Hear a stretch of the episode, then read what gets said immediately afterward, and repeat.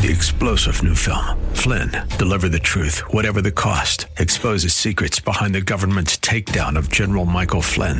Flynn knew what the intel world had been up to. He ordered the first audit of the use of contractors. This set off alarm bells. He told the truth. He was the most dangerous person for Donald Trump to hire. They had to get rid of Flynn. Flynn, deliver the truth, whatever the cost. Available now. Watch it today. Go to salemnow.com. Salemnow.com. Thanks for listening to the Town Hall Review with Hugh Hewitt podcast, bringing to you the best voices on the stories and issues that matter. Helping make it all possible is the generous partnership with the Pepperdine Graduate School of Public Policy. Here's another piece I'll trust you enjoy. I am thankful that the decision came down as it did.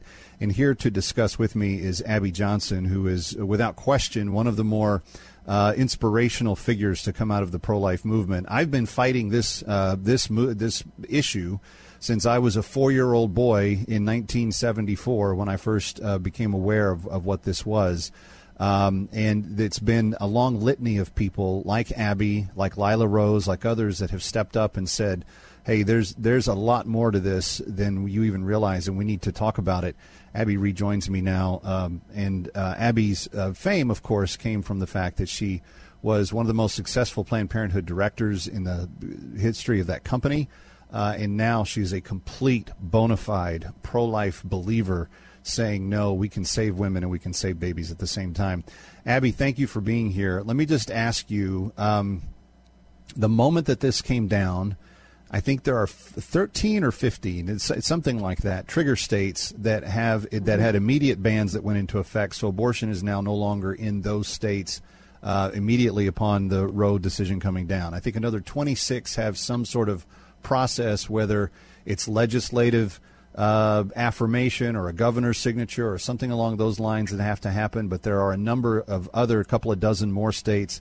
They're going to be uh, moving in that direction. I think that puts the number at about 40 or 41 states. That means there's going to be nine where abortion is still going to be as prevalent and maybe even more in demand than it was before the Roe overturn of the Dobbs case. Your thoughts on where we stand in the aftermath of this? Yeah, I mean, it's certainly, I mean, it's certainly exciting. It's an exciting time. People have been, you know, like you mentioned, fighting for this for so long.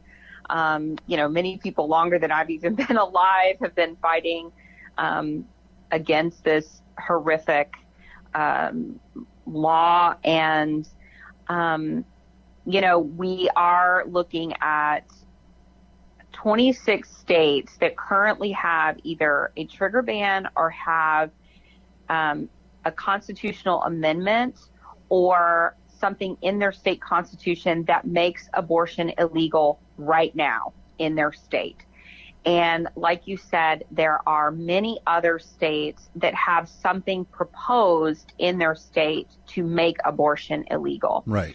Um, and then there are, you know, other states. I think it's going to be sort of a pendulum swing one way or the other. So we're going to see, you know, sort of deep red states, right, where abortion is completely illegal, or we're going to see deep blue states where abortion is completely legal for any reason through all nine months of pregnancy, where Roe is sort of codified in an extreme way. Right. So, you know, that's what we have seen happen in Colorado. That's what we've seen happen in California. In California, even going an additional step, Newsom saying that, you know, California is going to be a sanctuary state for abortion and him signing into law $125 million of state tax taxpayer money going to fund abortion tourism for his state so that other women can come there and have their abortions paid for.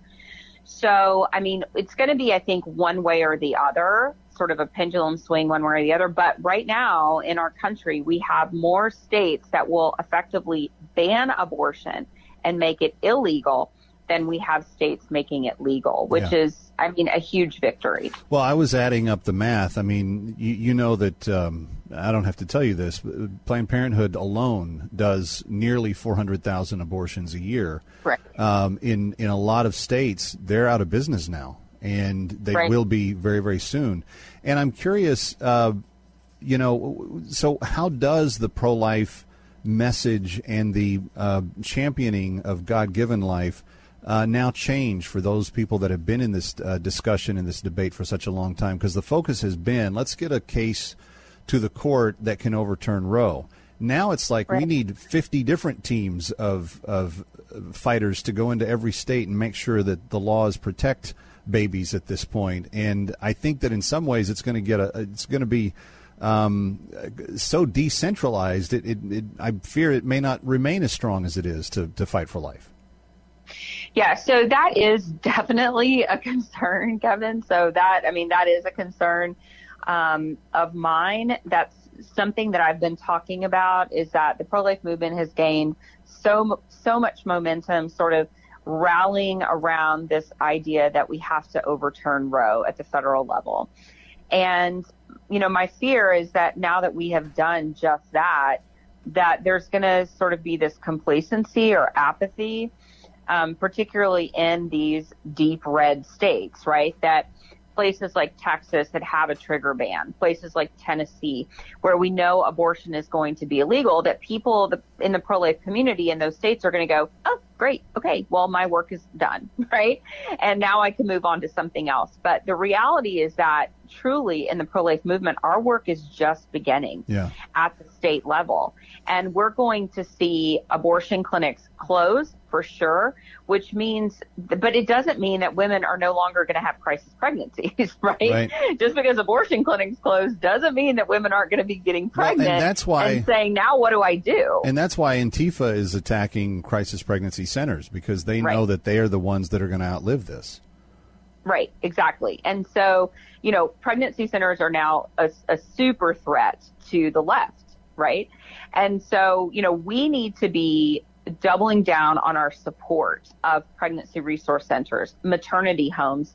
And yes, I mean financial support, but also I mean volunteerism, donating supplies, you know, working for them. What, you know, what are we doing to actually support these centers? You know, have you toured your local pregnancy center. Find out what they do. Know where they are. Hmm. Um, you know, are you putting information about your local pregnancy center on your social media? You know, we need to be really championing these centers and letting people know about all the awesome services that they offer because crisis pregnancies will continue to exist. Yes. And there will be an underground system of women who are willing to, you know, break the law or whatever to either perform illegal abortions to get women medication or to take them to other states. And so, you know, we're combating that as well. Well, Abby Johnson, you have been a stalwart champion and uh, such a brave person to come out and tell your story and then to live your life. I'll never forget getting to see your ultrasound right here in Times Square. you brought Times Square to a, a, a pinpoint silence. Uh, and I've never heard Times Square be that silent. Uh, so we, we thank you for everything that you've done. But thanks for being uh, with us uh, today. We appreciate it. Thank you so much. You got it. Thanks for listening to the Town Hall Review. Our program is coming today in partnership with the Pepperdine Graduate School of Public Policy.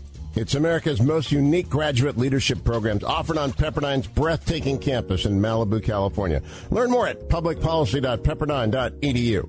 If you're enjoying the podcast, please tell a friend to go to Town Hall Review and sign up as well today. Three star general Michael J. Flynn, head of the Pentagon Intelligence Agency, knew all the government's dirty secrets. He was one of the most respected generals in the military. Flynn knew what the intel world had been up to, he understood its funding. He ordered the first audit of the use of contractors. This set off alarm bells.